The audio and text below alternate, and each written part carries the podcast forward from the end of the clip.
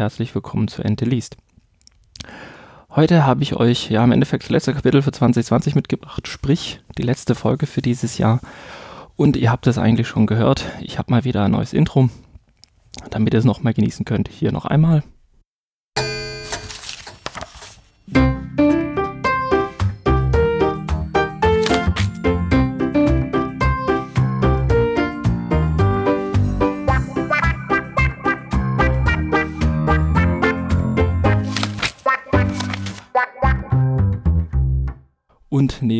Intro habe ich natürlich selbstverständlich, das gehört natürlich immer dazu bei dem Podcast, auch ein neues Outro.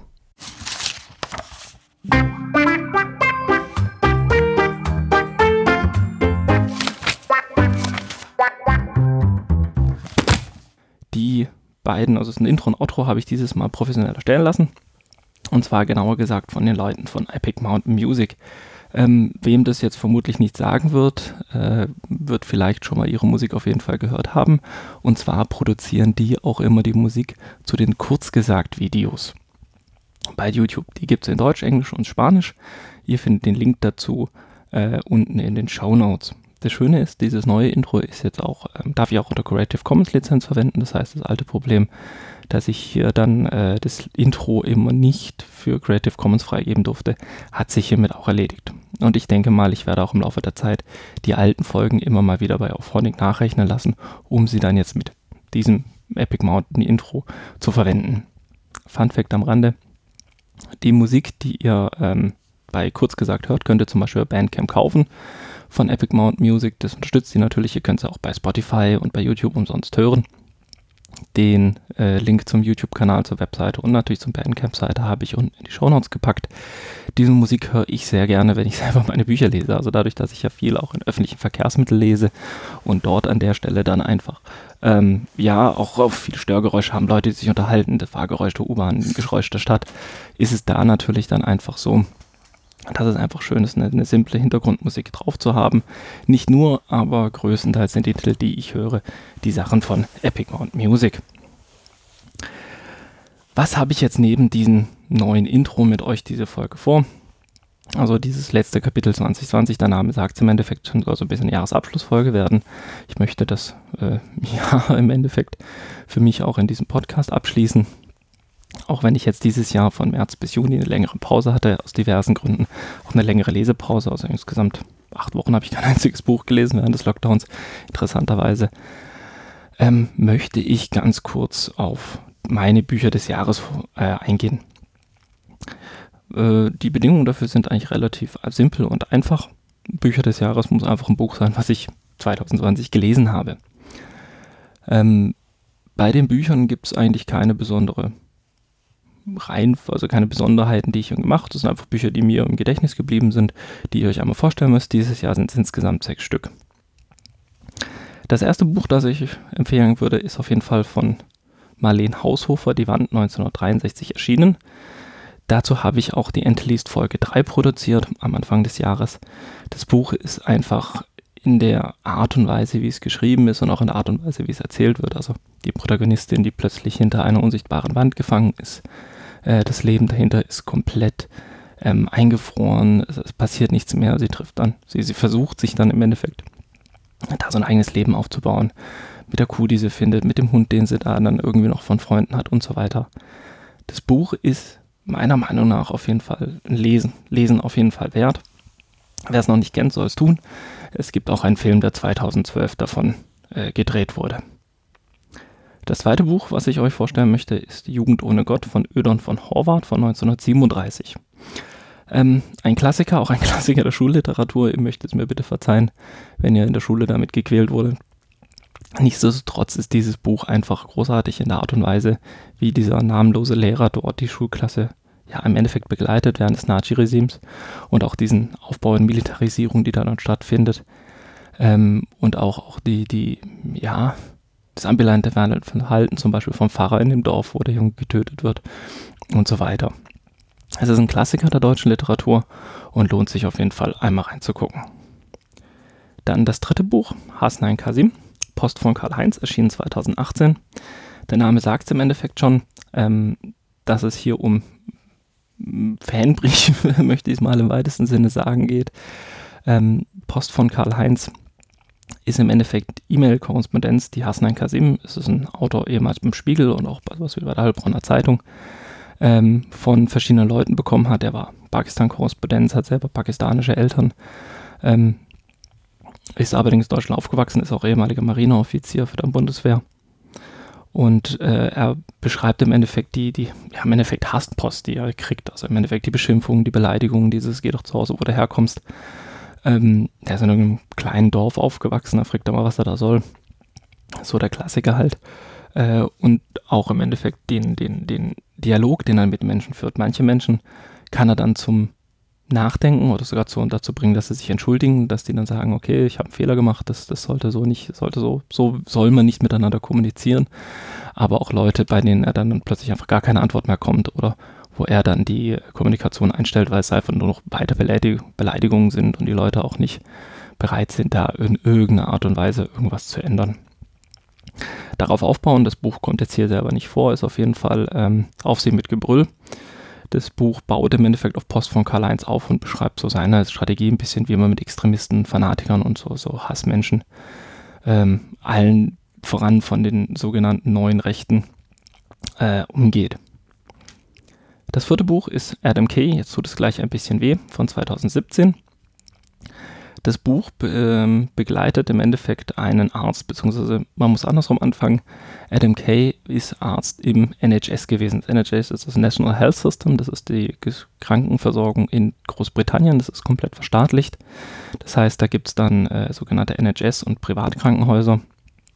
NHS kann jeder nutzen, das ist dann einfach vom Staat bezahlt über Steuern bzw. Abgaben. Wie genau das funktioniert, fragt mich nicht. Und Adam Kay hat da als Gynäkologe äh, im Endeffekt ein Studium abgelegt und hat dort gearbeitet und hat in seiner Assistenzarztphase, er beklärt die verschiedenen Schritte, ich kriege es jetzt gerade nicht mehr zusammen, ähm, beschreibt er im Endeffekt, welche Fälle er erlebt hat, welche Absurditäten er erlebt hat, ähm, welche 12, 24 Stunden Schichten, wie seine Beziehung dran zerbricht, wie er Französischkurs nicht teilnehmen kann, weil er ständig allerdings verpasst, weil sie halt chronisch unterbesetzt sind. Ähm, es ist eine teilweise sehr, sehr lustige Geschichte. Adam Kay kann gut schreiben, die Übersetzung ist auch wirklich sehr, sehr gut gelungen. Teilweise aber auch extrem erschreckend, wenn man dann einfach sieht, welche Probleme da das moderne Gesundheitssystem in Großbritannien hat. Und um ehrlich zu sein, nach allem, was ich so bisher mitbekommen habe, kann man vieles davon auch eins zu eins äh, aufs deutsche Gesundheitssystem übertragen. Das fünfte Buch ist von Shoshana Zuboff, Das Zeitalter des Überwachungskapitalismus, erschienen im Jahre 2018. Das ist äh, ja eigentlich ein Standardwerk, um zu verstehen, wie Google heutzutage sein Geld verdient. Ähm, Google, die es angefangen haben, Facebook, die es besonders ag äh, aggressiver Markt betreiben. Also es geht im Endeffekt darum, wie durch Datensammeln, diesen sogenannten Überwachungskapitalismus, sie führt es im Buch relativ ausführlich aus, dann dort einfach festgelegt wird oder beziehungsweise Daten erhoben werden, um sie gegen Geld auszuwenden und auch welche unglaublichen Summen, anders kann man es eigentlich gar nicht sagen, welche unglaublichen Summen dort äh, umgesetzt werden, um uns gezielt Werbung ins Gesicht zu drücken beziehungsweise uns zu unserem Kauf zu überreden, zu zwingen, wenn man so will, gerade dann, wenn wir ähm, besonders, besonders empfänglich dafür sind. Also als Beispiel, ähm, sie macht viele, viele Beispiele. Eins der Beispiele, das mir im Kopf geblieben ist, ist irgendein Fitnesshersteller, der, wo man halt seine Laufdaten tracken kann, also im Endeffekt, wie lange ist man gerannt, wie schnell, wie und so weiter, der dann äh, nach einem Run zum Beispiel ganz offensiv gegenüber seinen äh, Kunden. Kunden sind übrigens nicht die Nutzer, sondern Kunden sind die Werbetreibenden, also die Werbeagenturen. Äh, ganz offensiv bewirbt, dass man sozusagen sagen kann, naja, nach dem Lauf, der so und so lang ist, kann man ihm die, ihm die Schuhe anbieten und dann ist die Wahrscheinlichkeit, dass er auf Kaufen klickt, 48 Prozent höher.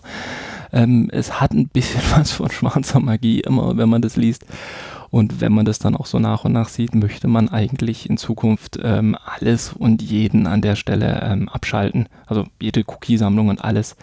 Ähm, wer nach dem Lesen des Buches so ein bisschen auf den Trichter kommt, oh Gott, wie geht denn Selbstverteidigung? Das habe ich jetzt nicht explizit als Buch hier mit aufgeführt.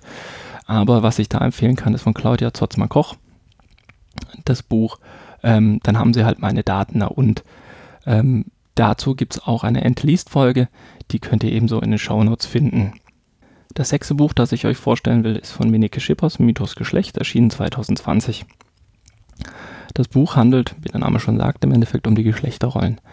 Ganz konkret äh, geht Minike Schippers dort auf die kulturgeschichtlichen Entwicklungen ein. Also das Buch ist ein bisschen eine kulturgeschichtliche Abhandlung, wenn man so will, und natürlich eine Interpretation der Autorin, klar. Aber sie geht dann einfach sozusagen durch, wie auch in Kunst und Kultur über die Jahrhunderte, Jahrtausende Frauen dargestellt wurden, versucht, äh, Verbindungen zu kulturhistorischen, ähm, also auch evolutionsbiologischen und kulturhistorischen Dingen zusammenzulegen. Ähm, was da wirklich interessant ist, Minike Schipper ist selber, ich glaube, an die 80 oder knapp über 80 Jahre alt und hat dann auch eine sehr, sehr interessante Biografie. Also sie war zum Beispiel Dozentin in Afrika eine Zeit lang, hat ähm, afrikanische Literatur dort auch, ähm, ich glaube sogar promoviert. Habe ich jetzt nicht genau im Kopf, ist auch nicht weiter wichtig. Wichtig ist auf jeden Fall, dass dieses Buch eine sehr gute Abhandlung davon liefert, wie wir kulturhistorisch zu dem Punkt gekommen sind, wo wir hingekommen sind. Also auch diese stark patriarchalen, ähm, stark patriarchalen Strukturen, die, die dieses, dieses in der Bibel drinstehende, schon drinstehende, die Frau ist dem Mann untertan und so weiter. Ähm, das Buch hat keine Lösung, sind wir ehrlich. Also es geht natürlich auf die MeToo-Bewegung ein, muss man heutzutage auch einfach in so einem Kontext eingehen. Aber es ist einfach eine gute Abhandlung, eine gute Übersicht, wie das Ganze im Detail äh, dann einfach zustande gekommen sind. Das waren jetzt meine sechs Bücher des Jahres. Ihr merkt, das war ein recht bunter Mix drin, also von Klassikern wie Jugend ohne Gott von 1937 bis zu aktuellen Büchern Mythos Geschlecht, die jetzt dieses Jahr erschienen sind. Kommen wir noch ganz kurz zu Zahlen, Daten und Fakten. Keine Sorge, ich werde euch jetzt nicht mit Zahlen bombardieren. Ihr könnt auch die ganzen Details nochmal nachlesen. Im Endeffekt habe ich dieses Jahr jetzt 52 Bücher gelesen. Hm, ganz ordentlich. Und durchschnittlich habe ich 298 Seiten pro Buch gehabt. Da war ein Klopper drunter, wie zum Beispiel ein verheißenes Land von Barack Obama. Auch hier wieder, ich habe die äh, Shownotes, die passende Folge dazu verlinkt. Ähm, und habe ähm, in eure Shownotes dann dort auch zum Beispiel rein, äh, ein Bild reingestellt, dass ihr seht, in welchen Monaten ich welche Bücher gelesen habe. Wenn ihr immer auf Blau Laufenden bleiben wollt, welche Bücher ich gerade lese, was nicht zwingenderweise dann heißt, dass ich zu den jeweiligen Büchern äh, eine Folge mache. Wenn ich den Zwei-Wochen-Rhythmus beibehalte, dann ist es natürlich so, dass ich von 32 Büchern maximal 26 machen kann, abzüglich einer Winterpause, abzüglich einer Sommerpause. Aber ihr könnt dann schon sehr gerne mir, ähm, zum Beispiel via Mastodon, wo ich das immer veröffentliche, welches Buch ich gerade lese, äh, ja, im Endeffekt schreiben oder beziehungsweise kommentieren einfach direkt Mastodon ist wie Twitter, einfach direkt ranschreiben und sagen, oh, das würde mich interessieren, wenn du dazu eine Folge machst. Wie geht es jetzt 2021 mit diesem Podcast weiter? Hm, ich bin immer wieder so ein bisschen hin und her gerissen, im Endeffekt auch von dem Punkt her, äh, dass dieser Podcast eigentlich unnötig ist, noch ein Typ, der irgendwie alleine in ein Mikrofon spricht und das meint, ins Internet stellen zu müssen. Hinzu kommt, ich erbringe hier nicht wirklich eine Leistung, ich bewerte Arbeit von anderen, ohne dass ich dafür eine Legitimation, Ausbildung oder sonst irgendwas habe. Es ist ja nicht so, dass die Autoren mich darum bitten um meine Meinung, sondern ich mache das hier einfach, weil ich Bock drauf habe, einen Podcast zu machen. Ähm, dementsprechend bleibe ich auch weiterhin bei dem Thema hier, sollte eigentlich keiner hören. Das ist eigentlich alles hier stümperhaft, inkompetent und eigentlich gehört es weg. Nichtsdestotrotz werde ich 2021 weitermachen. Man glaubt es kaum. Ich werde allerdings den Zwei-Wochen-Rhythmus beibehalten. Also ich habe vor kurzem auf Mastodon eine Umfrage gemacht, ob ich in kürzeren Abständen ähm, posten soll, also neue Folgen produzieren soll. Ich kann es ja im Endeffekt so machen. Jedes Mal, wenn ich ein Buch fertig gelesen habe, produziere ich eine Folge. Da so eine Folgenproduktion ja einfach auch immer ein bisschen Zeit kostet und ich auch ein bisschen nicht jedes Buch vorstellen möchte, was ich gemacht habe, äh, gelesen habe, weil manche Bücher muss man auch einfach ehrlich sein, da habe ich einfach nichts zu sagen. Es gibt Bücher, die mir wirklich gut, gut gefallen haben, aber da habe ich einfach nichts beizutragen. Ähm, das Einzige, was ich da sagen könnte, ist im Endeffekt eine grobe Zusammenfassung vom Buch selber. Und glaub mir, das will dann wirklich keiner hören. Das sind auch meistens die Folgen, die mir selber persönlich nicht so besonders gut gefallen. Das heißt, es bleibt wie es ist. Ihr hört alle zwei Wochen. Jetzt gibt es natürlich erstmal Winterwein bzw. Weihnachtspause. Das heißt, eine ganze Zeit lang werdet ihr von mir erstmal keine neuen Folgen hören. Äh, wenn ich meinen üblichen Rhythmus zusammenhalten würde, wäre jetzt am 6. Januar die Folge. Die wird definitiv ausfallen, auch weil der 6. Januar in Baden-Württemberg ein Feiertag ist. Das heißt, am 20. Januar wird dann vermutlich die nächste Folge von mir erscheinen. wenn ihr das, was jetzt hier gehört habt, ganz interessant findet, kann ich euch nur empfehlen, folgt mir auf den Social Media. Ich habe es gerade schon erwähnt. Ich bin bei Mastodon. Ihr findet in den Show Notes den Link dazu. Ihr findet mich auf der Instanz social.technics.de mit dem Handle Fotoente. Also social.technics.de mit dem Handle Fotoende. Oder jetzt seit November auch wieder bei Twitter. Das habe ich übrigens einfach nur eingerichtet, weil ich da einfach auch äh, ein paar Sachen beim Twitter mitlesen will. Ähm, dort findet ihr mich unter dem Handle Anteleast, wer hätte es gedacht. Das heißt, wenn ihr da dann einfach auf, ähm, auch mit mir nochmal in Kontakt treten wollt oder äh, mitkriegen wollt, wann eine neue Folge erscheint, weil es nicht im Podcatcher reinladet, weil es euch dann doch einfach nicht stark genug interessiert, könnt ihr mir dort auf Twitter folgen. Wie ich auch schon gesagt habe, wer immer sehen will, was mein aktuelles Buch ist, das ich gerade lese, den kann ich eigentlich nur empfehlen, folgt mir auf Mastodon oder guckt regelmäßig bei Mastodon nach, wenn ihr keinen Account dort habt. Ich kann es allerdings nur empfehlen, dass ihr einen Account dort macht, weil Mastodon ist für mich so meine Hauptkommunikationsplattform. Das heißt, wenn ihr da Fragen habt, einfach bei Mastodon nachfragen. Und ähm, ansonsten kommt auf die Webseite www.entelease.de. Dort findet ihr natürlich auch alle Social Media Kanäle von mir. Noch einmal verlinkt in der rechten Spalte. Zu guter Letzt bleibt mir nichts anderes übrig, als euch wunderschöne Feiertage zu wünschen. Egal in welcher Geschmacks- oder Glaubensrichtung ihr das feiert. Ob jetzt christlich, jüdisch, muslimisch oder dann halt doch äh, schlicht und ergreifend das Flying Spaghetti Monster. Genießt die Zeit, genießt die freien Tage. Auch wenn es momentan vielleicht etwas ungewöhnlichere Zeiten oder ungewöhnlichere Weihnachtszeit ist als die letzten paar Jahre. Und ganz wichtig, bleibt mir gesund und wir hören uns dann 2021 wieder.